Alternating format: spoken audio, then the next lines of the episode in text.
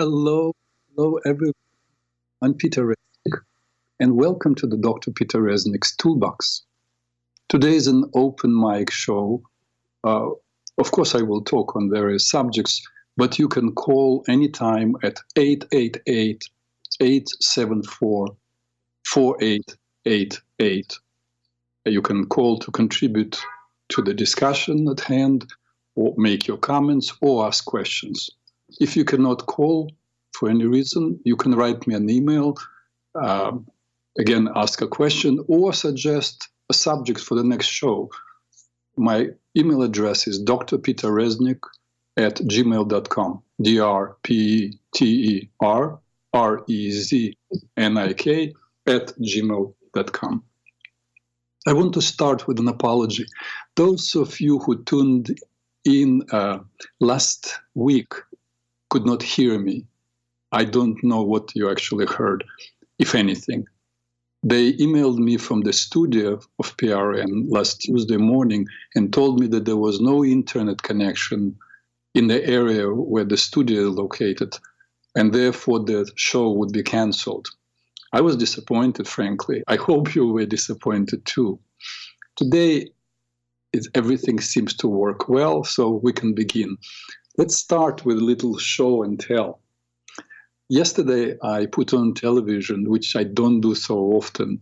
And what surprised me was how many times uh, on different channels, I kind of skipped a few channels, and there was one word that was repeated many times, and it was the word equity. Uh, I realized that that it's kind of there is a new language happening in the last year, year and a half. So uh, I decided maybe maybe I know the word equality. I wasn't clear about the word equity. So I looked up the word equity on internet. Different uh, dictionaries, different sources gave quite similar explanations to this word. So I will read one um, definition given by National Association of Colleges. The term equity refers to fairness and justice and is distinguished from equality, whereas equality means providing the same to all. Equity means recognizing that we do not all start from the same place and must acknowledge and make adjustments two imbalances. The process is ongoing, requiring us to identify and overcome intentional and unintentional barriers, barriers arising from bias and systemic structures. It's interesting, again, recognizing that we do not start from the same place. That is absolutely true, I believe. We don't start from the same place. We come uh, with different talents, different inclinations. Uh, that's that's totally true. Uh, some children come very talented, uh, let's say, and and uh, very uh, e- easily, um, let's say, very can can quickly learn how to swim or can quickly do math, where um, some cannot. There is a reason for it. Uh, we can talk about it a little, little later. Um, people do not come into this world, definitely, you know, in terms of uh, skills, in terms of ability to walk, in, in terms of ability to talk. And some children you see from, from very young age ready to share anything with anybody, and some just hold on to things and, and cry if you take something from them. So that's that's totally true. But the second sentence was the second part of the sentence, and must acknowledge and make adjustments to imbalances. That's that's that's takes us on a different road. Make adjustments and imbalances. That means that you actually have to make adjustments to what? To create equality. So equity, even though it's different from equality, from my understanding, the way equity is de- described or defined is an attempt to create equality where one recognizes that there is no equality uh, at, at childbirth, at, at there is no inherent equality, which is which is totally true. Uh, and I have a problem with this idea of uh, creating uh, equality. I would have uh, here definition that to equality uh, or thoughts on equality by Nikolai Berdyaev, Russian philosopher, Christian philosopher in the beginning of 20th century. I think once I already quoted him here on, on this show, but I would like to repeat again. Freedom is the right to inequality. Equality, if it is understood more broadly than purely legal equality, equality and freedom are incompatible things. By their nature, people are not equal. Equality can be only achieved by violence, and it will always be leveling off, quote, by the lower level. Equalize the poor with the rich can only be by depriving the rich of his wealth. Equalize the weak with the strong can only be by depriving the strong of his strength. You can level a fool with an intelligent person only by turning the intelligence from something being admirable into something repugnant. And the society of universal equality is a society of poor, weak, and stupid based on violence. Uh, I think it, it's a quite a good definition uh, of what would be if we would try to equalize everybody. And by the way, uh, again, um, Berdyaev was a Christian mystic and philosopher, and so so he relied on the Bible. I want to remind you that if you if you are interested in what the Bible is saying, and the Bible is as it's written for all generations, not only for 3,380 years ago, but for now. And the Bible clearly speaks about being kind to the widow, the orphan, the stranger, and the poor, which means it's understood there will be always people who are poor. There will be always people who lose their spouses. There will be always orphans. And our job is to extend ourselves to be kind. In fact, people who are less privileged give us a gift, give us an opportunity to practice the muscle of givingness, to practice being the best of ourselves. But eh, to create equality, a friend of mine, Christopher Geisler, said once, I, I, we, we had a conversation, in fact, like maybe a month ago, and he said, just imagine for a moment that they would take all the billions of billionaires, and I think there were like 2,000 billionaires. I don't remember exactly exact number, and I don't remember whether it's in the world or in just in America. But anyway, majority of the, of the billionaires are in America. So he said, imagine taking all the billions from the billionaires. It would be trillions and distributing them just to American people. And let's imagine every American, every adult in America would receive half a million dollars. Hmm, that's a lot of money. You can start a business, you can do a lot of things with this kind of money. What would happen? More than likely, within two, three years, there would be again inequality. Some people will invest their money, will make more money, and from five a million will make three, four million or 5 million, some would waste their money, some would buy things and have no money at all, some would have very little. Still, there would be inequality. By the way, I got a call here, uh, E from Edgewater. So we'll take the call. E from Edgewater, uh, welcome. Thank you Hello? very much, Dr. Reznik. Can you hear me? Yes, yes, I hear you very well. Thanks for calling. Yes thank you very much for uh, welcoming me into your uh, show. Uh, do you remember the last time we spoke? I remember actually E. I don't remember what we spoke about. Well, we both share the same year, 1954. We were born. You're in August. I'm in September. Okay. And I talked about the illusion that we are in. And you said you knew about the illusion. And I Mhm. brought up mercury fillings in our mouths. Little children, they put mercury in our mouths instead oh of yes, gold. yes, yes. Now I remember. Yes, safe. yes. Yes. So, So would you like to continue on that path? Uh, about living in the illusion. Uh, About well- exposing the illusion, exposing it. I don't want to con- to continue. I want to hear what you have to say. Okay, I think in the beginning we had two choices to, to eat from the tree of life or take from the tree of knowledge. We were told not to take from the tree of knowledge, and we got tricked into doing that by the devil, and then we were in trouble since then. And now we have another choice to make. Are we going to be the wheat or are we going to be the chaff? We're going to be the wheat or the chaff.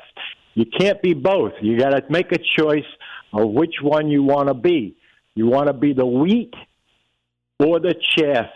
If you're the chaff, you're going to go along with the system and the illusion and make believe it's not that important and you're just enjoying your life because it's a wonderful life and we're all so happy in this wonderful life. Or you can be the wheat and you can go up against this system. You know what I'm saying, Dr. Reznik? Yeah, we have a little problem. I, I totally agree with you that we what what what you referred to is Adam and Eve, and then they're like an archetype of what happened to humanity because every single Adam and Eve are given a, a choice. They are given boundaries, clear boundaries. Do this and do not do this, and then they hear the the other voice, the voice of doubt. In fact, the word the root of the word doubt is do, French do, which means two. They hear not just the voice of God, but they hear the second voice of the serpent who takes them from the path.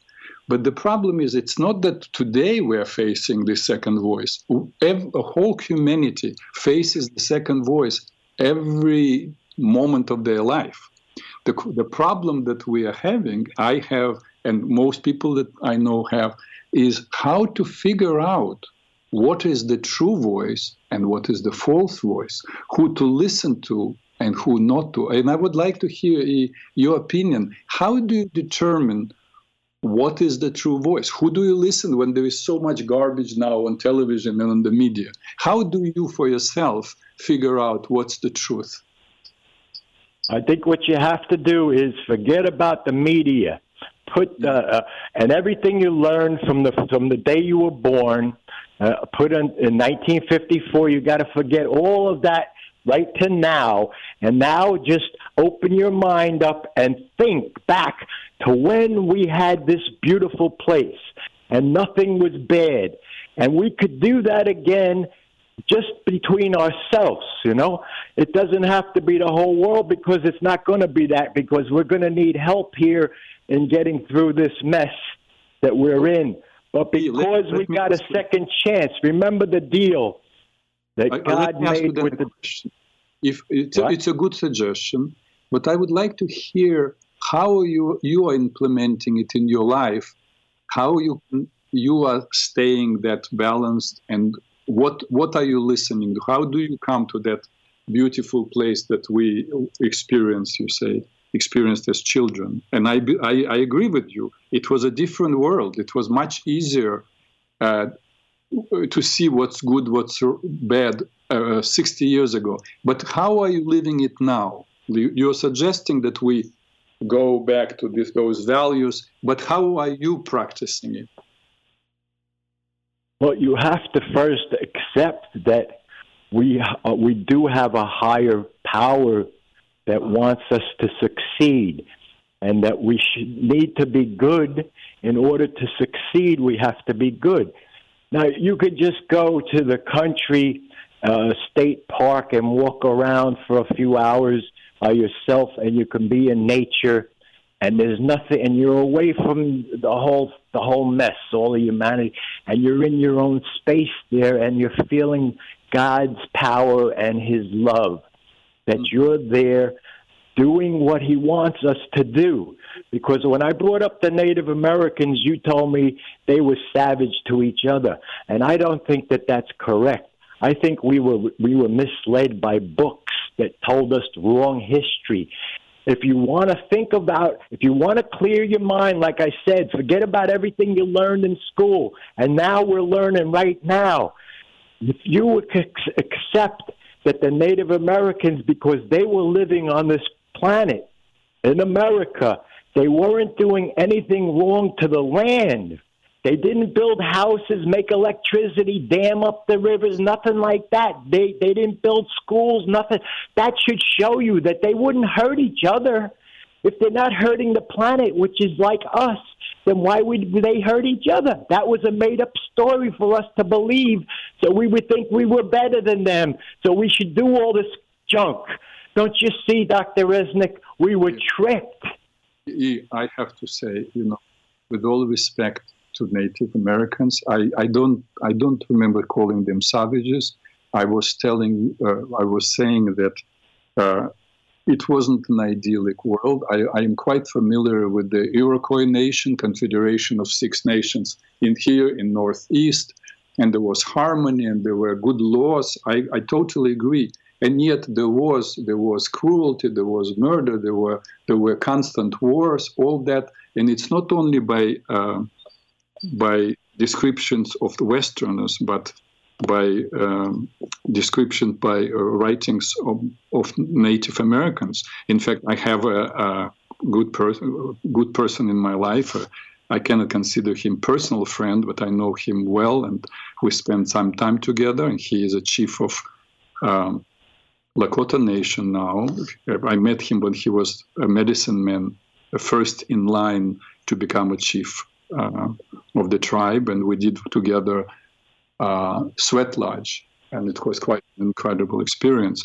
So I have great respect for Native Americans. I'm, I just I'm concerned that when people idealize any any group, every group, uh, all people in the world uh, enslaved other people, uh, killed other people, uh, used other people. in I do know from history um, and and again, I use, usually I don't settle for reading one source. Yes, then you can be very much misled. If I'm interested in a subject, I try to uh, read or get information from various sources. So, from what I know, uh, it's Western um, culture. Even though they were very cruel, they introduced laws where people, uh, for example, in, in India, uh, uh, you will say, that, yes, India was completely occupied and, and British ripped it off and British imposed their rule. And of course, uh, Indians were second class in their own country.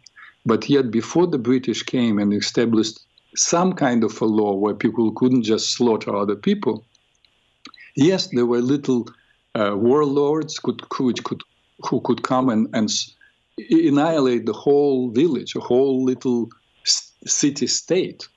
That's that was the state of affairs. So uh, I, am not defending Western civilization. It's Western civilization that um, invented advanced weaponry and and crew and concentration camp. I'm just saying that um, every yes, society. You're describing, has... you're describing what went on in Europe with the kings and the castles and the and the kingdom and, and making people slaves and grow food for the kingdom. It wasn't happening here in America. They weren't creating uh, castles and all these things. They no, were just living on the land. They were they not were creating respecting castles. the planet. They were respecting the planet. That was my point.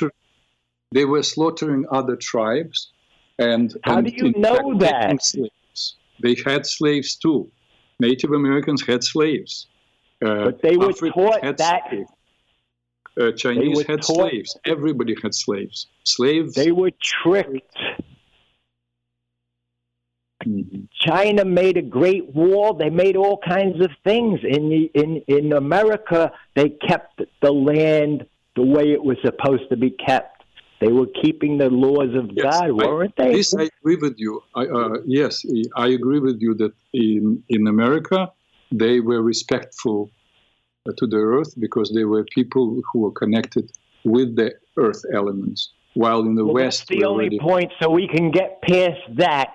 That's the only point I'm trying to make is that we need to get back to that way we were living because that was the correct way before we got tricked again into going along with these people who came from Europe that they said that we're going to do things this way. We have to because when you invent a, a, school, now you're making a system where you can brainwash people into doing what you want. What do you think this is going to go on forever, Dr. Reznik? Is that what you think the plan is to let this go on forever? Uh, the rich people are just going to keep taking care. Do you think it's easy to grow food for 8 billion people? Mm-hmm. I want to ask you a question. So when you say let's go back, are you saying to go let's go back to living how Native Americans live? That's what you're suggesting? Yes, we have to go back to living out of houses into teepees where if there's a storm coming, we just take it down. It doesn't get destroyed. We move around with the with with the. Uh, see, yeah. what I'm describing is what's going to have to be after what has yeah. to happen because we can't overcome what we're now in right now. We're we're stuck now. I, now I we've been tricked. G, thank you very much. Thank you very much for your contribution. Can Let we continue this another time? We got to this point. I'm trying to get to you to yeah. see something that's very important, and we yes, can't be afraid to see it. And we we got to be able to admit that we're wrong and that we've been tricked. If we don't want to admit that, they're not going to keep us around forever. They're going to replace us with the machines that we're making for them. The only reason why we're here still, Dr. Reznik, is because they've needed us all this time. There's been great empires before that crumbled because they didn't have anything to replace us with. But soon, those things will exist. And then what are we going to do? Would you say one one more thing, uh, D? Would you uh, E? I'm sorry, I call, I call you D, but you are you actually answer that e. question? E. Can you answer that question? What are we going to do after we build the machines that take our place? You, uh, you're now bringing up uh, bringing up yet another question. In fact, I'm reading a book called "Scary Smart," written by Mo Gawad Gawdat who was a chief business officer at Google X. Um, and, and he's quite a brilliant guy. And he is talking exactly about this about the machines that we are building and that eventually may recognize that we uh, are actually contaminating the planet and for the planet yes. to survive, they may decide to exterminate yeah, us. But, but you don't need to be a genius or brilliant you don't need to be brilliant and write a book to know of this. You know it yourself, Doctor Reznik. You just don't want to admit it. You got you got you got uh, what's the word? You, you got indoctrinated into a system, and you want to defend it because you're a doctor in front of your name, right? Yeah, yeah. Can we yeah. sue doctors that do wrong things to our children with these vaccines and stuff? Can we? You know about it. You came on Gary Knowles' show, Commentary Hour. I listened to it. Yeah, now you're beginning the next another subject, but I, I want to. I'm not going subject. to no subject. It's all the same subject. It's yes. about humanity and our lives. It's about us waking up and admitting that we got tricked and that we're willing to do something about it if we want to be the wheat. We have to change our minds and know where we have to go to. That takes a long time to explain. Thank you for calling. I definitely you gave a lot of food for thought to me and many people. Thank you. Thank now, you for letting me talk. Okay. Thank you. Uh, Have a good day now. Okay. You be well. Maybe we'll speak again someday soon. God willing. Thank you. God Bye-bye. willing, I guess. Thank you. Uh, ladies and gentlemen, he actually brought up a lot of interesting uh, subjects, so many that we cannot even start addressing them now. But um, if you want to continue the subject of Native Americans and contributions that uh, every culture did uh, made to to our civilization, I will be happy to talk to you about it. But uh, what he also said about the artificial intelligence, it's it's quite true. It's interesting, coincidental that I I've been reading about it just like um, today. I started reading the book.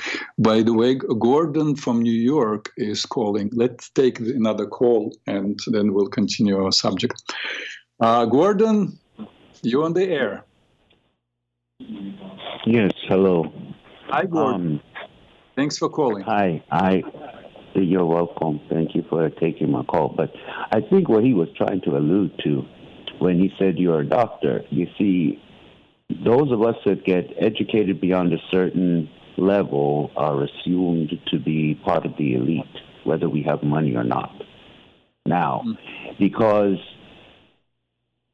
that's where he was alluding to when he said that. I don't think he picked that up on that. So, though we are speaking here, there is a large group of people who see us as part of the problem too. So, you know, when you have conversations in a barbershop, you get the common man version of what's going on. And people are forgetting that. We're talking amongst ourselves, like preaching to a choir, but there's a bunch of people that are thinking things differently, seeing things differently, and you have to live with them. So, um, we can have these erudite conversations on these platforms, but if we're not bringing information that we're experiencing on the street, then I think it's just a futile effort in just, you know, in nothingness. Do you agree? Would you like, yeah, would you like to, to address any of the issues that he brought up? He brought up very interesting, very important subjects. Yes, he brought up so, issues, but he brought them up from, but he brought them up his perspective Yes. He has his own particular lens. He sounds like he's uh, probably a white male who's probably above 50s and maybe 60s, right? Or maybe 70s. So he's, in, he's from a whole nother era. He's looking at the world through a whole nother prism. I mm. am. I, I, am his age. I am his. Let me give it. Hold on one second. One second. Yeah. I'm a 60 year old black man who skateboards with 18 and 19 year olds. I just never give up. God bless you. but you understand? No, so I'm listening to the youth. I don't. I listen. They call me OG, and you know, and I do the same tricks as they do in the way we're hanging out. But I listen. I studied anthropology in school, so I'm a listener. And I am telling you, do you know that a lot of those kids hate their parents? A lot of people don't realize if you have a kid who's like 16 to like say 20 something, the early 20s, they really hate their parents. I am listening to them talk. They, they, they tolerate their parents. I didn't tolerate my mom. I mean, did you tolerate your mom? I mean, but they are on a whole other bandwidth. You and I are on the same bandwidth, bro. Trust me when I you, get out in the street and just shut your mouth and don't talk and listen. Listen on the bus. Some static, Gordon, I'm sorry. Oh, now it's clear. There was some kind of music on the background. Gordon, are you with me? Oh, we lost Gordon. I'm sorry.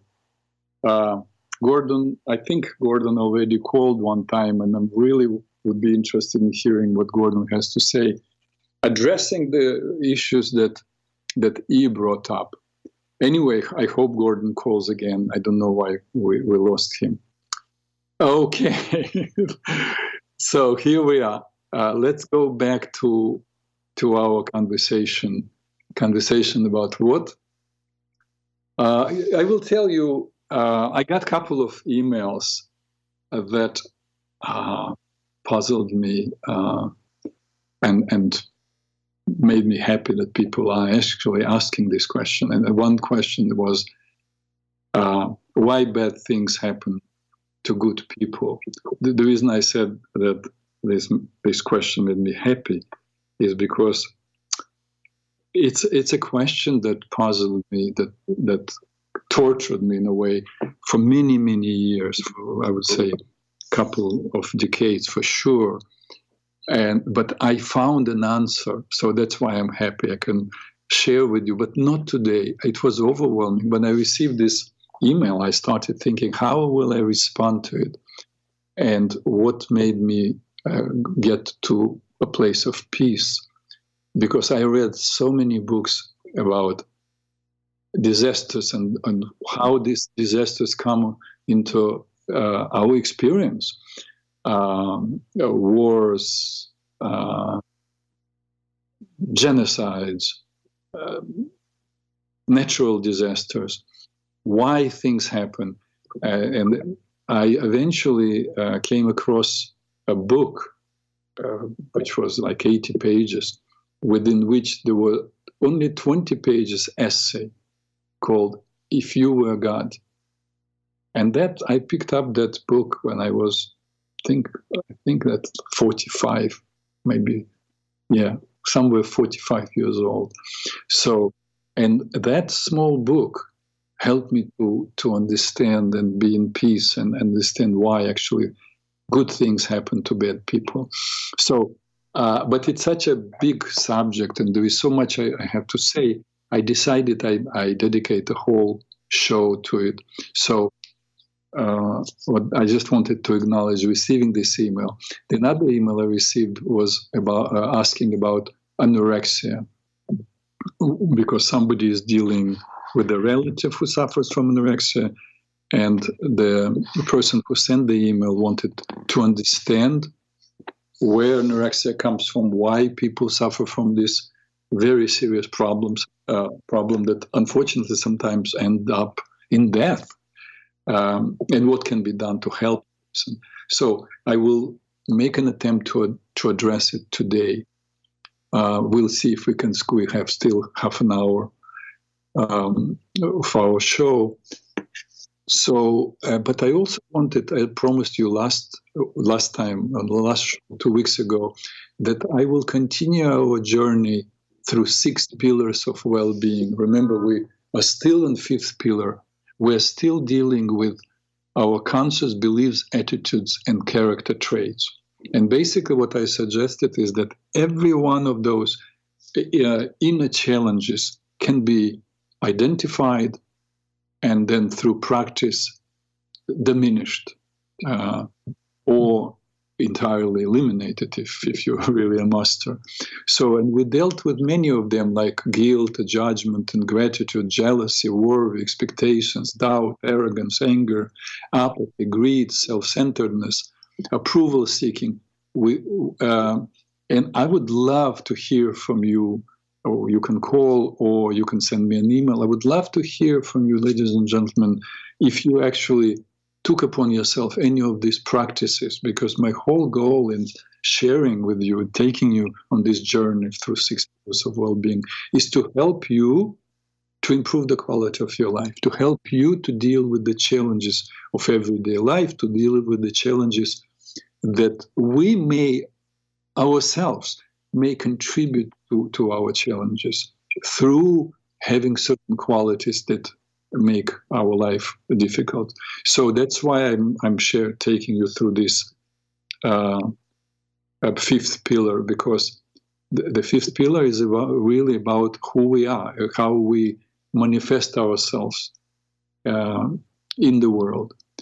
I, I probably should correct myself, not who we are, because who we are is much more much more than our character traits who we are is is our predispositions uh, with which we come into this world, and sometimes they are squashed, or we have to um, to sacrifice them in order to survive. And then we develop these qualities like lying, like approval seeking. That's not necessarily who we are. It's our defense mechanisms. Yeah, we could call this negative character traits as defense mechanisms, as an attempt to survive. Oh, Gordon is back. Oh, okay, let's go. I'm happy Gordon is back. Gordon, welcome, yes, welcome. Sir. Thank you. I'm happy you're back. Something happened. Thank you. Yes, yes, I know it was my other other phone. So what I was saying is, I, w- I was talking to kids and I asked them, I said, "Why are you let your parents?" Yes. this was during the you know the the Trump thing, you know, and it's the conversations, I guess, in synopsis. The politics of the children are totally different than the parents, like not even similar. No, in what way? You see what I mean? There's, okay, you and I are around the same age. We they used to say we had a generational gap with our parents, right? They said that, but we really kind of knew what our parents was about. This is not a generational gap, bro. This is a chasm that I experienced on the street. This is, know, so I'm asking you, Gordon, as a doctor, in this, yeah. Gordon, really Hello? would appreciate mm-hmm. if you helped me to understand this because I, I mm-hmm. fortunately, I'm, I have not experienced it in my personal life because I don't. I have right. a wonderful relationship with my children, so I want to understand. Mm-hmm. I, I trust. It's in New York. Say, I want you to mm-hmm. please give me not in general. There is a chasm, mm-hmm. but tell what specific differences that uh, uh, that are between the parents and and children. Is it their interests? Is it literally different politics they follow? What oh, okay, I see what you're saying. Okay, the the areas of big difference is racial issues. That's one of the biggest ones. Mm-hmm. Um, cultural, in terms of pop culture influences, of course. That you know, that's going to be the kid. The kids are into what we're not into or whatever. But I'm into everything. So, but I it mostly right now it's racial. The economic. The, the kids don't understand the greed they don't understand, and it's not from privilege. It's even kids that don't have come from big means. They they feel that the problems of the world are because we, our generation, um, is too greedy and creating imbalance. Uh huh.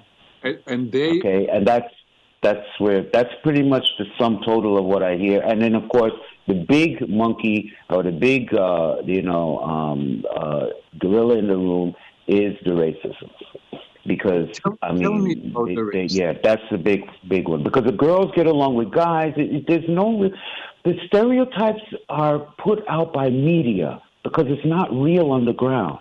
Uh huh. Gordon, yeah, what, tell what me now about Gordon. Tell me about. Tell us. I'm sorry. Tell us about mm-hmm. your vision of race issues and the, uh, as as opposed to theirs. And so, tell us about my vision. Is my vision is that yes. my vision is that the world will get to a part of equity, but our generation has to die out. We just have to die out. You, me, everybody who's old, everybody that was born in the '60s that has conscious memory of that, has we have to die out, bro. Just, just bottom line. But I don't we have, have conscious be, memory of it. I didn't grow up in because this Because the younger kids are coming up together. It's a fusion of, of cultures. You have goth kids hanging out with with with, with hip hop kids, and they're all different colors. Everybody doing.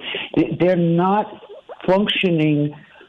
Like I said, our generation dies out, and it's oh. over.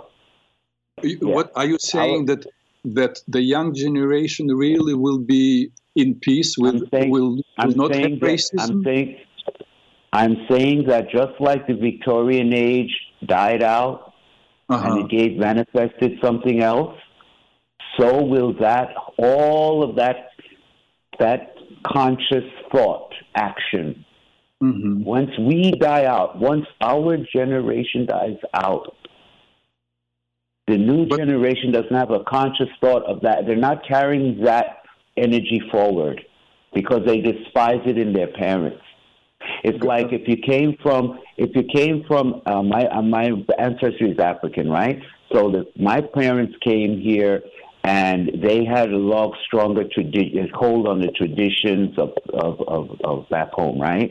And then so now I'm here, I have a little bit, but I still do a little bit. My kids, if I, you know, if I don't regiment it, they will have a little bit less. So by the time you get to the third generation, it's pretty much diluted, and they have to go back and learn everything all over from their cousins who just come from the continent. That is the natural progression of human development. And what I'm saying is, from what I'm seeing, uh-huh. in about 20, 20 years, when those kids that I'm skating with are like 30, 40 years old, There's uh-huh. not going to be no Karens.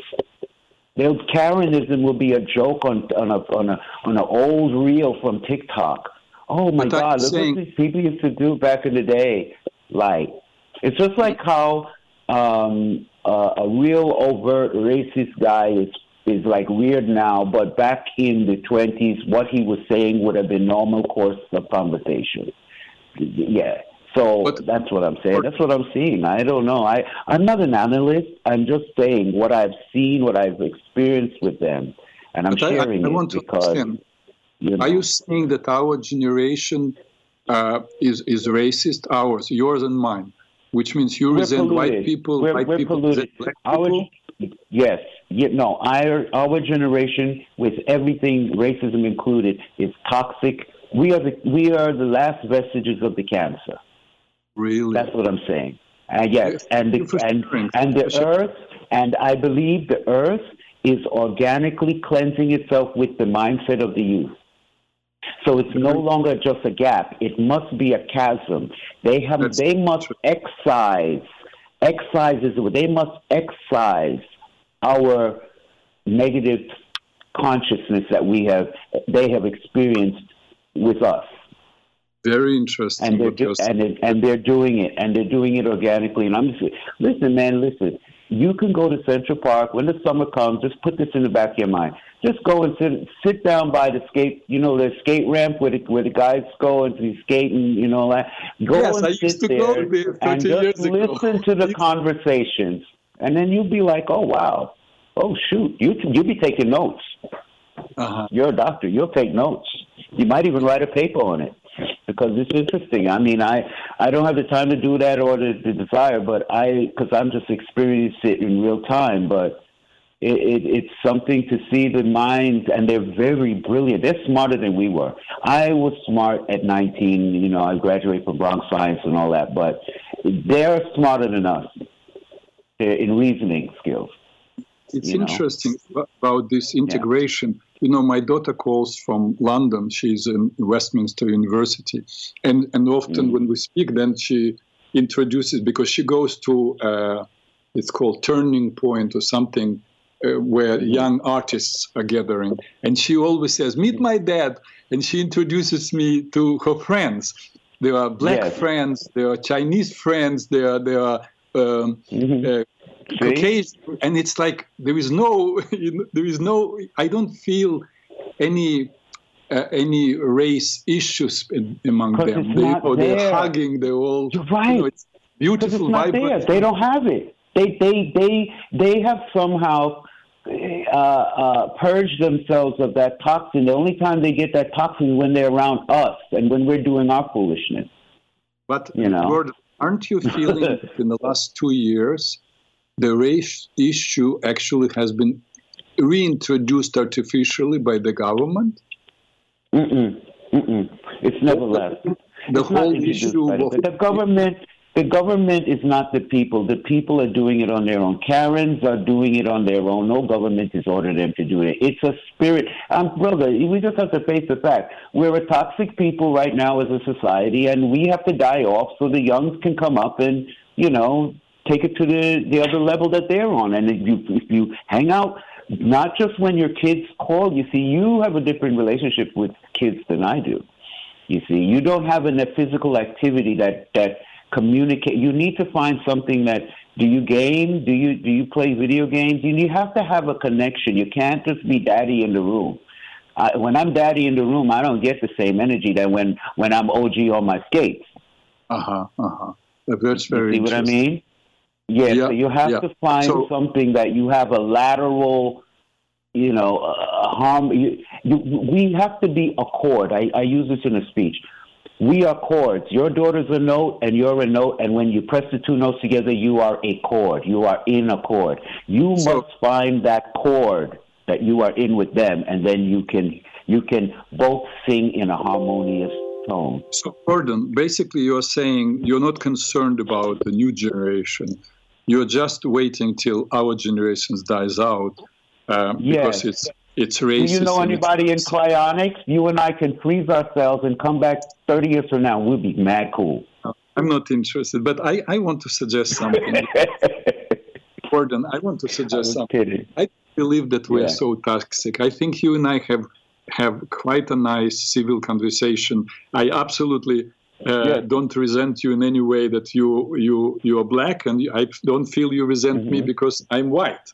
So if no, you and I no. can have this conversation, a lot of people can go beyond toxicity and, and hurts and and resentment. I think people can make connections on the human level and and do just fine. We don't need to die out. We can live long lives and make an effort to make connections rather than think, okay, we are just uh, uh, kind of waste. Okay. All right. So you're not a fatalist. You're not a fatalist. Okay. So I'm going to make a suggestion. I make a suggestion. I'm going to pose this theory because I, I hear your theory, and I, I, I, I mean, I used to believe that, but I have another theory.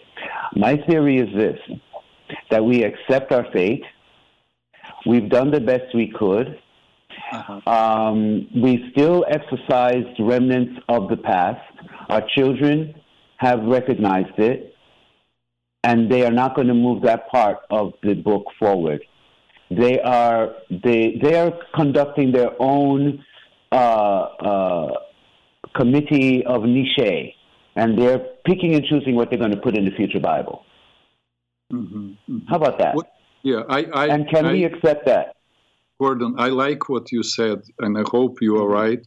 I like what you said about the new generation that they are much more uh, connected. But look at the pop culture. Look at the pop culture. Do you know right now R and B type music is the number one music in Korea? They call it K-pop, but it basically is R and B. A lot of R and B. I'm give you this key in the black community. A lot of black guys that I know that were music producers and stuff went to Korea because the music had changed more to hip hop and all of that, and they were still doing the R and B.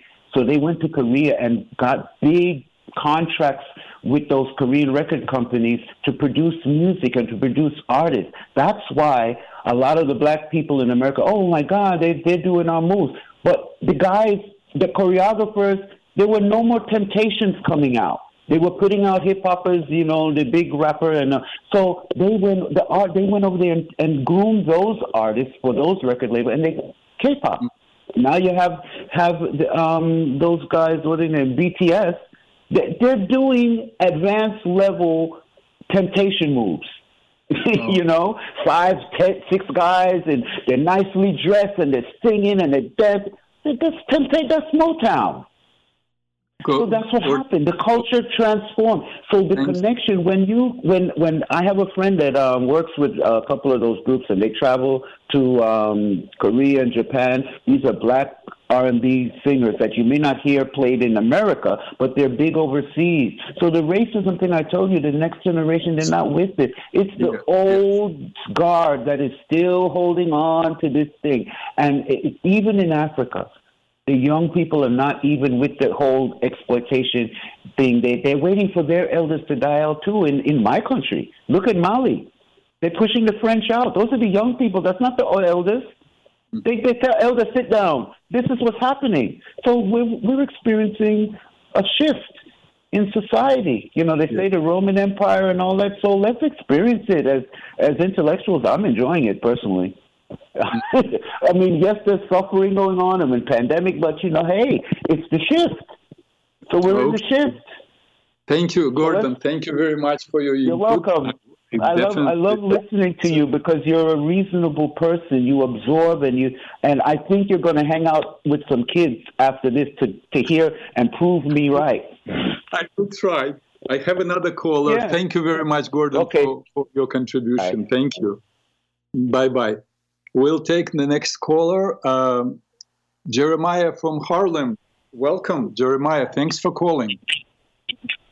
Hey, it's a pleasure to call. I'm a first time caller to this program. I enjoy your commentary, Dr. Reznik. Thank um, you. It's an interesting conversation here. I, actually, you know what? I'm a bass player, and one time I played on a Korean R&B hip hop album, and the uh, singer, who was a very talented singer, didn't speak a lick of English, but was literally trained syllable by syllable to sing basically in, in the contemporary R&B style.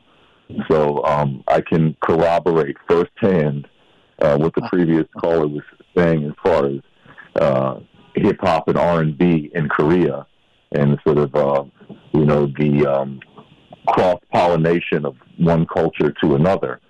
Um, however, I do want to push back a little bit on what the previous caller was saying. I know it's kind of tempting to say, "Oh, out with the old, in with the new," and there's something to be said for that. But you have to know your roots.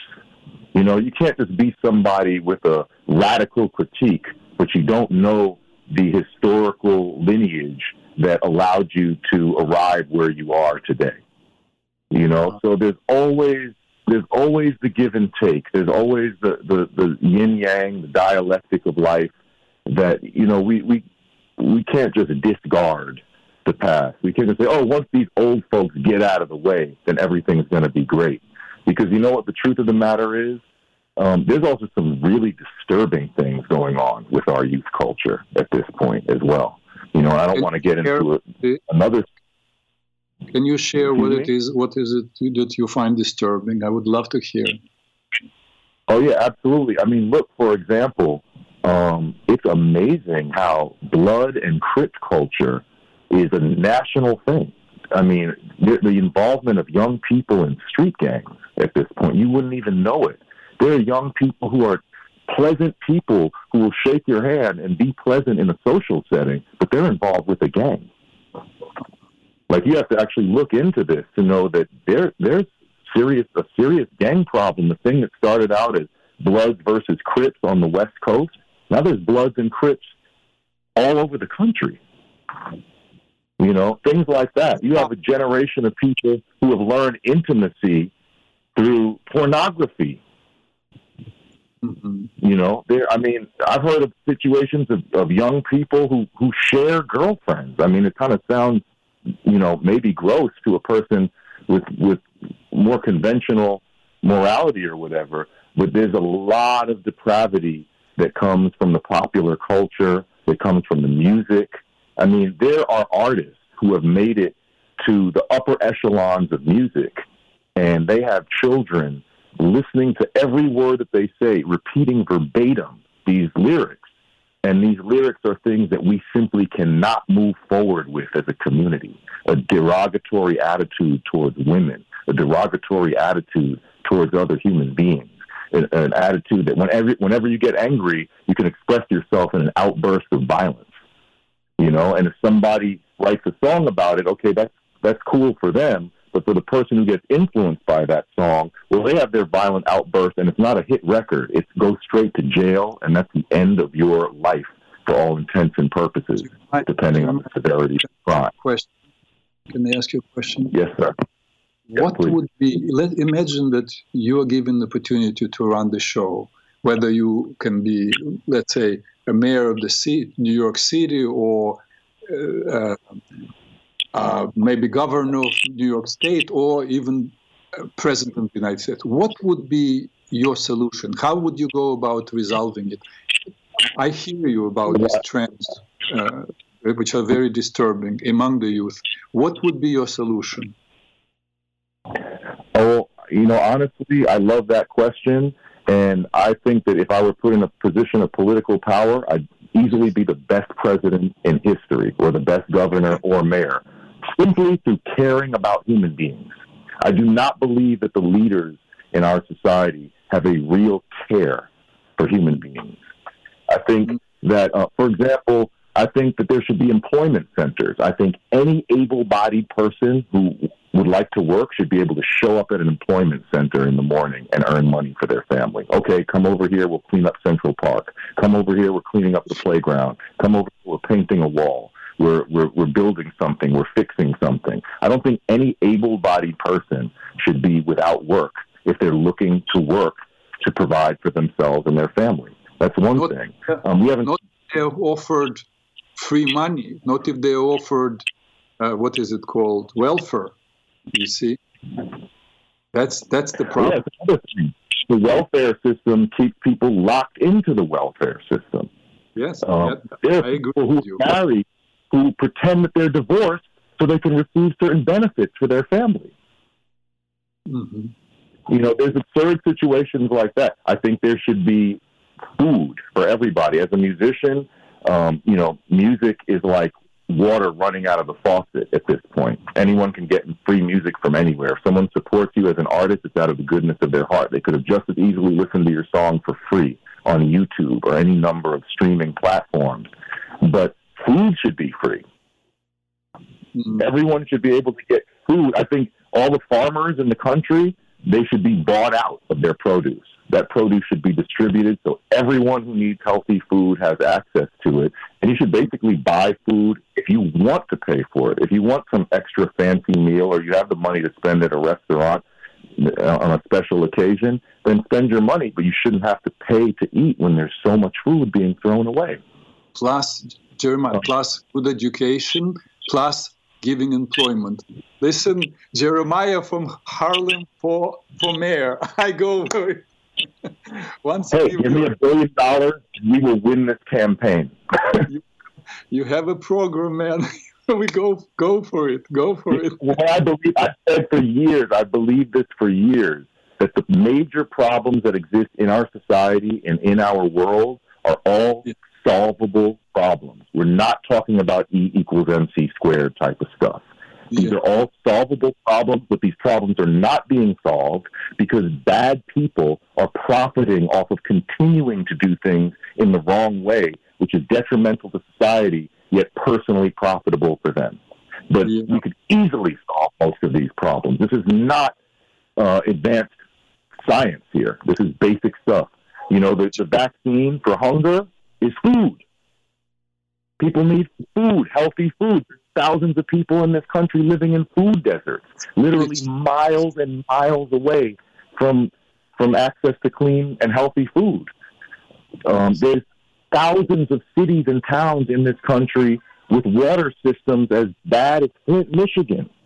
Flint, Michigan still doesn't have a repaired water system, and that's actually just one town out of approximately 5,000 towns with an equivalent problem. We need to get back to food, water, and protection from danger. Maslow's hierarchy of needs. A person can't be creative. I want to thank you, I, and I would love to, to thank you for, for your call and your contribution, but I would love to continue this conversation. I have some questions for you of how you would like to address a number of issues, but uh, we, we have to come to a conclusion in this this uh, show because it's already 2.57 but i really would welcome you uh, calling next time and we can continue this conversation. I think you have good ideas but i would like i would like you to be a little more specific on every single social issue uh, and, i'm sure you can come up with a whole list and then not just the issue but how you would go about uh, addressing the issues. And then possibly we'll get a petition and send it to whoever, to, to the to the state or to to the federal government. You know, that's how that's how we get the truth from people uh, uh, just making calls and sharing the ideas. And I think that's it's it's fantastic. You are so clear. Thank you, thank you, Doctor. It's been a pleasure talking to you. You will be in touch. Thank you. God bless you. Uh, I, I want to say, unfortunately, our time is coming to an end today. Uh, I want to thank you all for participating in this uh, journey today with us. And unfortunately, or fortunately, because I'm happy that people called in, but we didn't have an opportunity to cover today either uh, the subject of anorexia or the subject of lying, because that's what I wanted to talk about today. So, but I promise I will um, talk about it next time. Let we'll do it this way. The first half an hour, I will talk about uh, lying. That's one of the challenges that people face and how to deal with it. Your own lying and and with other people lying. And the second subject, uh, I will talk um, about anorexia and how to deal with it if you are suffering from it, and how to deal with it if somebody else in your life and your family suffers from it. And then the second part will have of the show will have people calling in. Uh, have a wonderful week. I hope to have your attention uh, next Tuesday at 2 o'clock at PRN. Um, be happy and peace to all who want to live in peace.